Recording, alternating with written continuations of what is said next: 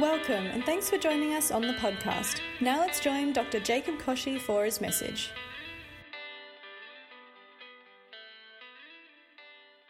Good evening, everyone. Today we're continuing our uh, Theology 101 session, and we're talking about uh, one of my favorite words in all of Christendom. It's the word grace. Grace. I just love the word grace and what it means. Sorry, what was that? You were pointing at something? Luis? No? so, um, there was a big conference going on, and uh, they were comparing all the various major religions of the world.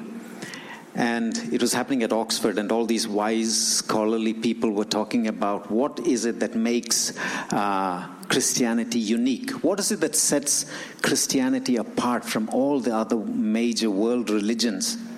It was quite a spirited debate, and someone said that, you know, uh, maybe it's incarnation. And someone said, oh, but actually, there are some religions that teach incarnation. Someone said maybe it's resurrection. And uh, again, it is pointed out that there are some religions that talk about people coming back from the dead. And then the story goes on to say that as they were all this discussion was going on, C.S. Lewis walks into the room, and he was just a few minutes before his session was due to start, and he asked, "What's all this uh, talk about? What's all the rumpus going on about?" And uh, they said, "Oh, we're just debating what it is that is unique about Christianity." And he said, "Oh, that's easy. It's grace." He pointed out that Christianity is the only religion that claims that God's love comes free of charge with absolutely no strings attached. No other religion can make that claim. You know, Buddhism, they talk about an eightfold path to enlightenment. That's not free at all. Hindus believe in karma that your actions determine what your next life is going to be like, what you will be born as in your next life. Jews believe that you have to keep God's law and, and to be acceptable to God. And in Islam, one has to do certain actions, you know, to appease Allah, who is definitely not a God of love. But only Christianity points to a God who loves mankind unconditionally. So much so that he devised a plan to provide salvation as a totally free gift that merely has to be accepted by faith plus nothing else, minus nothing else. Let's just pray. Heavenly Father, I just bless you and worship you, my Heavenly Father, because there is none like you. We sang that you are a good, good Father a father who takes us up out of the dirt and the and the, the disease and everything else that we have upon our lives that would make us unacceptable and distasteful. Yet you take us as we are. You wash us clean through the blood of your son and you bring us into your fold and you hold us close to you and embrace us in a loving embrace that says, I will never ever let you go because of your love for us, Heavenly Father. I pray that you will bless these few minutes we spend looking into your word. Open our hearts to be amazed once again at the incredible love you have for us. That, Father, we will not ever take for granted the unconditional love and grace that has been shown to us, that we will no longer be able to walk out of this church, Father, and live our lives the same way we have continued to live, in the light of the understanding of what was done for us, the price that was paid for us, and how much you have loved us, Heavenly Father. That, Lord, we cannot but live our lives to bring glory to your name when we think about how much you have loved us, Lord. Father, bless this time. In Jesus' name we pray. Amen. Amen. Amen. There are so many songs we sing about grace. We sing Amazing Grace. And you know, you, you just have to look at all the new songs coming out also. There's so many songs that are sing and talk about grace. And you know, one Greek scholar, he describes grace. It's, it says, it's hardly too much to say that the mind of God has no word uttered in itself that describes all that is in his heart more distinctly than the word grace. No other word that can describe all that is in God's heart so distinctly than the word grace. Well, what is grace? What is grace? It depends on the context in which it is used. I will talk about one context today, and my brother Rupert is going to talk next week, and he'll talk about other contexts in which grace will be used. But in the Greek word for grace is charis. And charis in classical Greek means a favor that is freely done without claim or expectation or return. A favor freely done for someone without any claim or without any expectation of return. But when the Greeks used that word, it was always to describe something you would do to a friend. But Christianity takes it far beyond what the Greeks could ever talk or describe it. And when you offer that same charis to someone who is an enemy, that is something that would be unbelievable to the Greek. But let me read a passage that I feel cannot describe grace any more eloquently than a passage from Ephesians chapter 2. And I'll read from verse 4 onwards. I love the Passion Translation. It's one of the translations I've been reading a lot more of, and I just want to read it to you in that. It says, But God, who is rich in mercy, because of his great love with which he loved us, even when we were dead in trespasses, made us alive Sorry, I'm reading from the NIV. I'm going to go back to the Passion. But God still loved us with such great love. He is so rich in compassion and mercy. Even when we were dead and doomed in our many sins, He united us into the very life of Christ and saved us by His wonderful grace. He raised us up with Christ, the exalted one, and we ascended with him into the glorious perfection and authority of the heavenly realm. For we are now co seated as one with Christ. Throughout the coming ages, we will be the visible display of the infinite, limitless riches of His grace and kindness, which was showered upon us in Jesus Christ. For it was only through this wonderful grace that we believed in Him. Now, get this part. Nothing we did could ever earn this salvation for it is the gracious gift from God that brought us to Christ. So no one, no one will ever be able to boast, for salvation is never a reward for good works or human striving. Hmm. Amen. What an incredible passage. You know, someone described grace using the word, the, the letters G R A C, and it says God's riches, yeah, at Christ's expense. That's a nice way of, of, of describing grace. And some people talk about grace using three words God's unmerited favor, which again is just that eloquent description that comes out of Ephesians. But I just, I just want you to, to imagine the Ephesian church you know, from all the troubles that they had been in and everything that they had come out of, you know, in being in the midst of idol worship and, and the temple to Diana and all the filth of what they had been exposed to, having come out of all of that.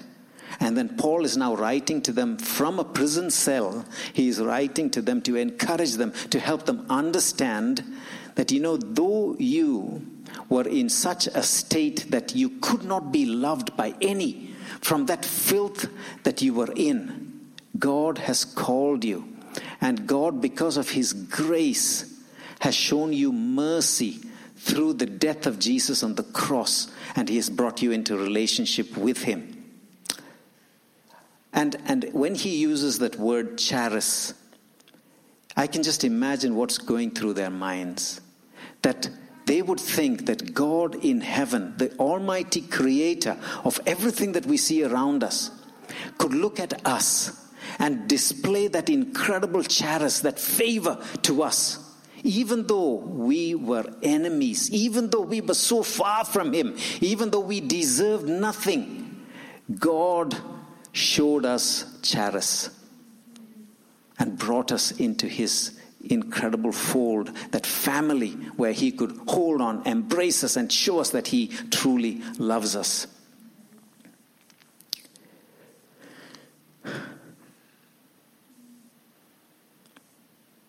What did we need to be saved from? You know, if you look at verses 1 to 3 of Ephesians again, I love the way he describes what we were like you know, verses 1 to 3, it says, And his fullness fills you.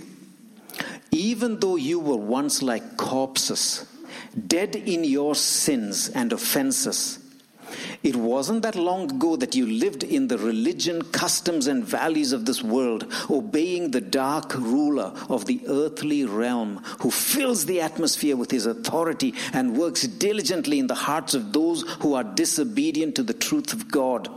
The corruption that was in us from birth was expressed through the deeds and desires of our self life, and we lived by whatever natural cravings and thoughts our minds dictated, living as rebellious children, subject to God's wrath like everyone else. This is what He has saved you from. This is what He has saved you from. And what I love about those verses 8 and 9 in Ephesians is the fact that it is beyond doubt that there is nothing we could do in our own power to please God. There is nothing that we could have done to make us worthy to receive the love that God has shown to us.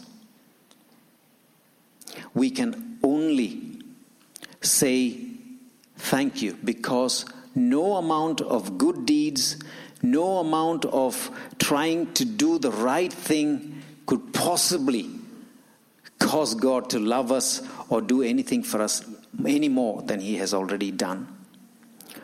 You know, so it says there is nothing we could ever do in the way of works or good deeds or religious activity that could appease God's wrath against our sin. His wrath has already been appeased by the sacrifice of Christ for the sins of every person. Now, the only way that we can be saved, you know, and I want that to be so clear in our hearts that there is a need. You know, if there's any, and, and that's what I would love us to do tonight. Just think back on your own life. Think of where you were. Think of what you were like before you came into this relationship with God. Think of how far you were, the things that you had done, some things that we cannot even begin to talk about, we, things that, are, that, are, that we are ashamed of, things that, that, that we can't even describe, things that for some of us it would be a hard thing to talk about, the things we have been through in our past lives. But from all of that, God showed us His mercy and He brought us out of it. And you know, tonight, if there's anyone who has never, you know, really been made aware of the fact that you have a need for a Savior, you have a need for a, a God of love who wants to have a relationship with you, well, it's just a beautiful thing that in this house tonight, you can pray a prayer that says, I know the filth and the past that I have been in. I know the things that I have done. I need to find rest. I need to find a place where I am accepted in the presence of God, where I am accepted by God Almighty. And believe me, there is nothing more powerful than being able to stand here and allow the Word of God to just wash over you and be told and reminded you don't need to do anything. Just come as you are, and I will just pour out my love over you. And I, through the blood of my Son shed on the cross, will wash you completely clean and bring you into fellowship with me. Isn't that incredible? That's incredible. So do not think that you can trust in your own works or in your own religious duties All you have to do is just believe in the one who sent his son to die on the cross for you. You know, to get your heads again around this concept of grace, I saw this beautiful illustration, and it's it's written by Charles Stanley, and he's one of my one, one of the people I really listen to a lot because I think he he he's an incredible communicator, and he says. One of my more memorable seminary professors had a practical way of illustrating to his students the concept of grace. At the end of his evangelism course, he would distribute the exam papers with the caution to read it all the way through before beginning to answer it.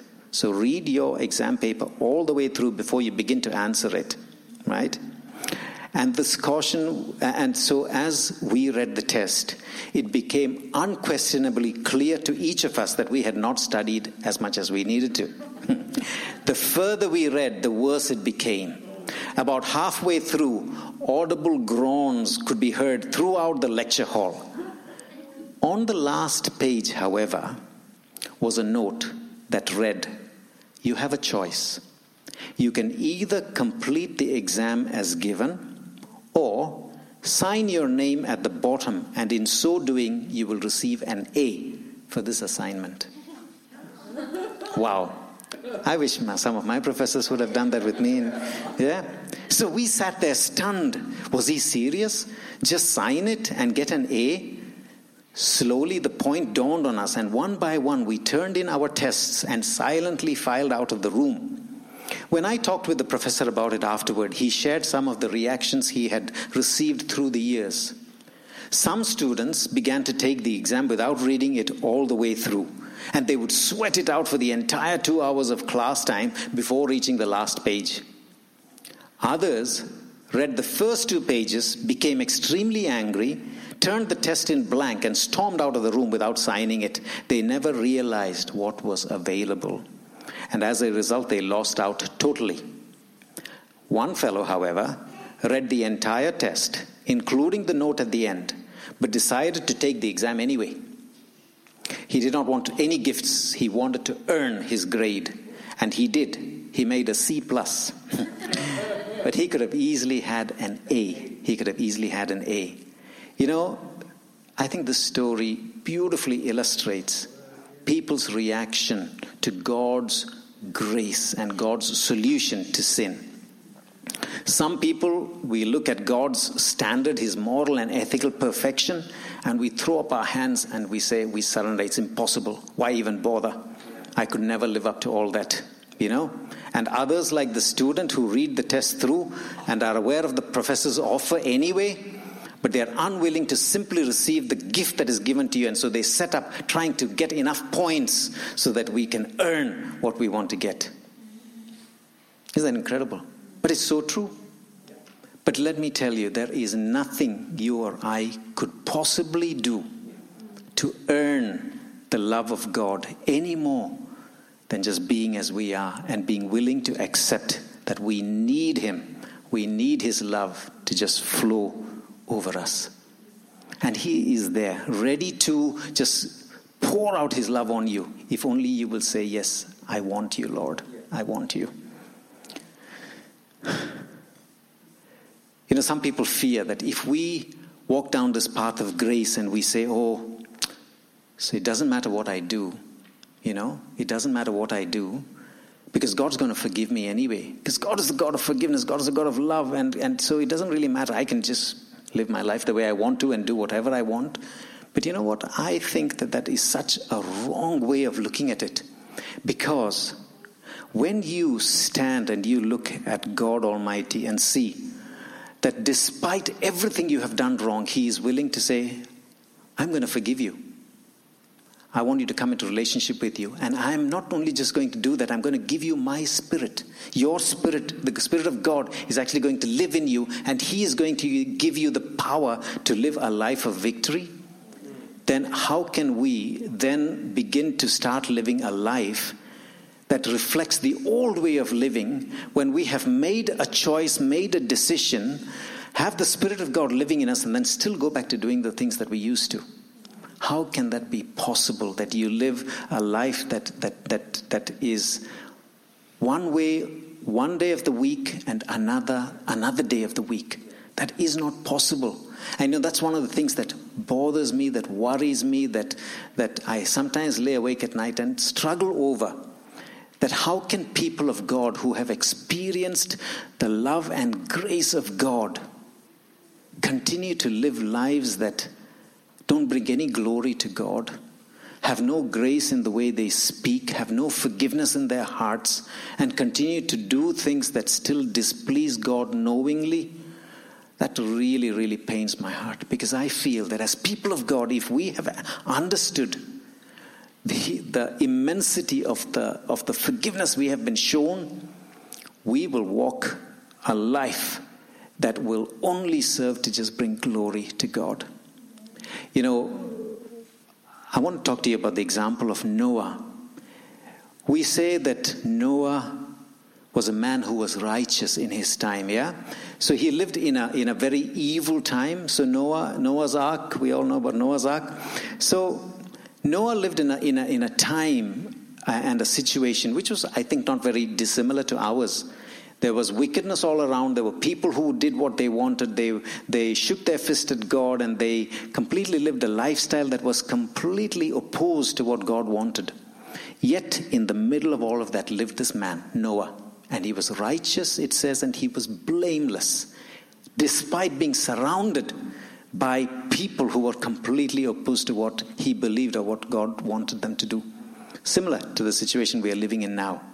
But see how it describes Noah in Genesis 6 8 and 9. It says, But Noah found grace in the eyes of the Lord.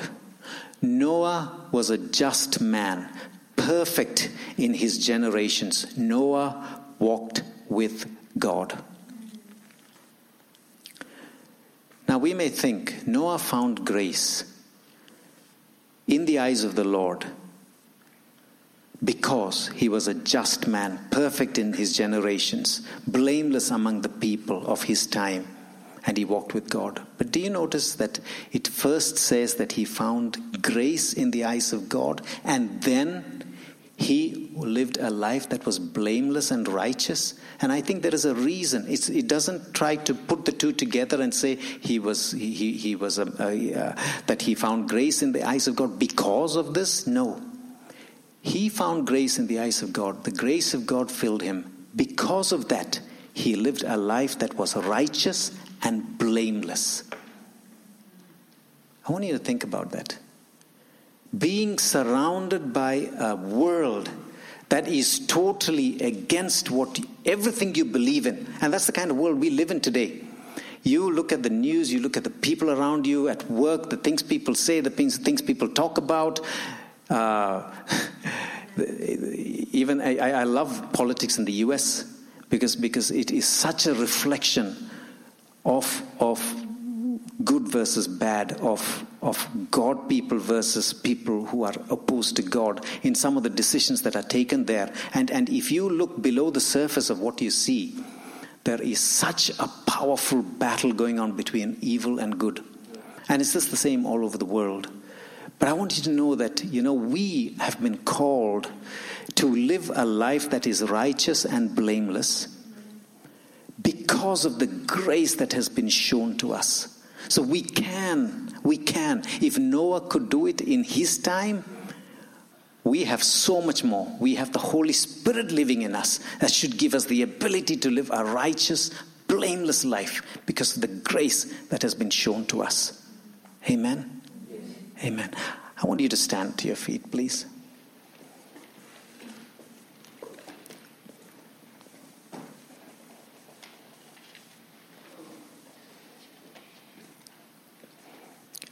we see so many incredible examples of the grace that Jesus showed to people while he was on the earth.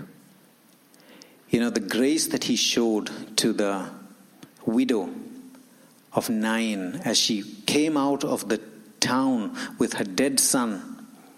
And as they were going towards the burial plot to bury the son, and the woman crying bitterly, knowing what her future held, not just because she had lost the love of her life, her only son, but because she knew that as a result of the death of that son, her future essentially was completely lost that she would now go into a future filled with poverty, where she would be uh, very likely abused, and where she would no longer be able to live the way she would have liked to live.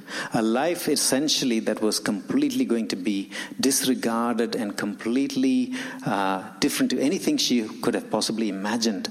A life of despair is what she was going to live in. And yet, Jesus, knowing the pain in that widow's heart, walks up there and he stops that funeral procession and he raises the son from dead. Jesus, who saw the lepers and understood that these men who had no hope in society of ever living a normal life, showed grace to them. Where no one would come close to them, he reached out and he actually touched lepers. When he went to the tax collectors, when he went to people like Zacchaeus, who was despised by his own people because he, he took money from his own people and gave it to the Roman government. Despised by his own people, and yet Jesus says, Zacchaeus, come down. I am coming to your house tonight, and I will eat with you. Again and again, while he was on the cross, in his pain and agony, with the two thieves on either side, taunting him. And yet, when one of the thieves, who very rightly needed a should have been executed because of the crimes he had committed, when he stands there, when he is crying and he says, Remember me, Lord, when you enter your glory. And Jesus turns to him and he says, My son, today you will be with me in paradise. Again and again, we see those incredible expressions of the grace of God demonstrated through Jesus to people on the earth. As we close our eyes, I want you to think about the ways Jesus has demonstrated his grace toward you. His unmerited, the unmerited favor of God, the favor that we did not deserve. God has just demonstrated it to us. He has shown it to us. He has described it to us by sending the one he loved. And the most beautiful verse in all scripture that describes the love of the Father when he says, For God so loved the world that he gave his only Son, that whoever believes in him will not die but will have eternal life. That is what our God has done for us because he loved us so much, because he loved me so much. That description describes me of how much my heavenly Father loved me enough to send his Son to die on the cross for me.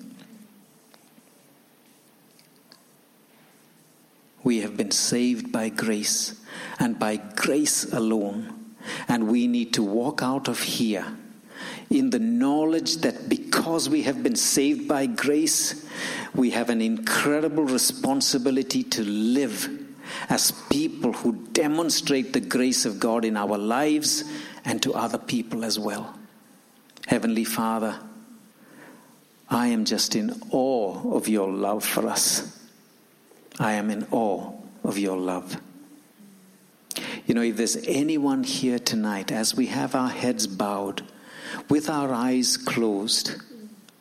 You know, I don't want you to leave here without the opportunity to say, Yes, I am tired of the life I live. I am tired of running. I'm tired of striving. I'm tired of trying to do the best I can, and yet I feel like I'm getting nowhere.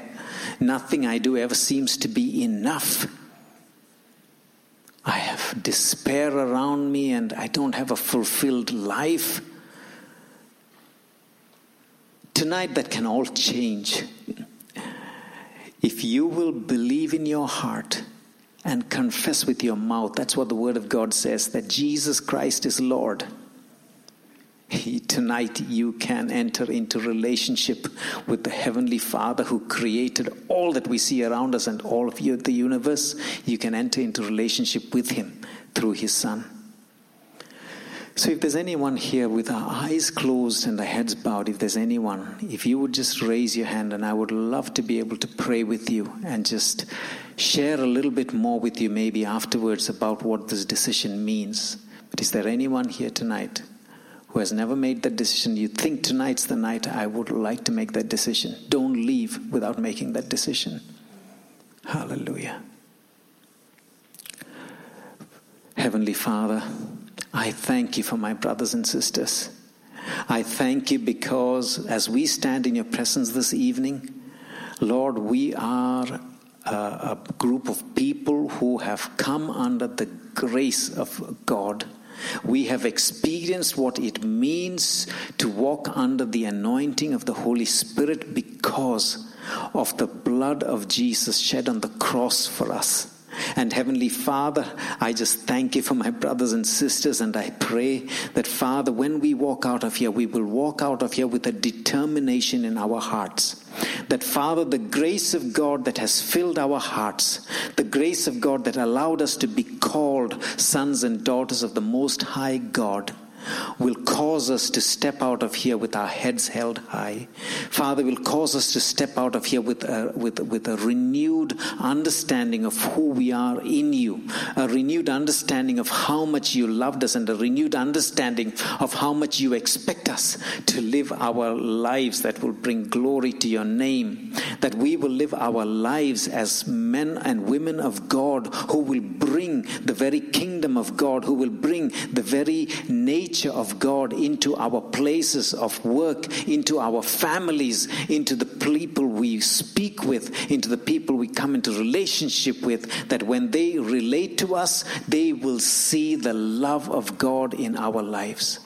Father in heaven, I just want to bless my brothers and sisters. May we continue to be surrounded by the power of your Spirit. That, Father, in everything we do, wherever we go, Father, Lord, we will continue to be led by your Spirit to make the right choices in the things we get involved with, in the people we will relate to, and in the kinds of things that we are going to uh, invest our lives in, Father that we will make the right choices, Father, led by your Spirit, that we may bring glory to your name.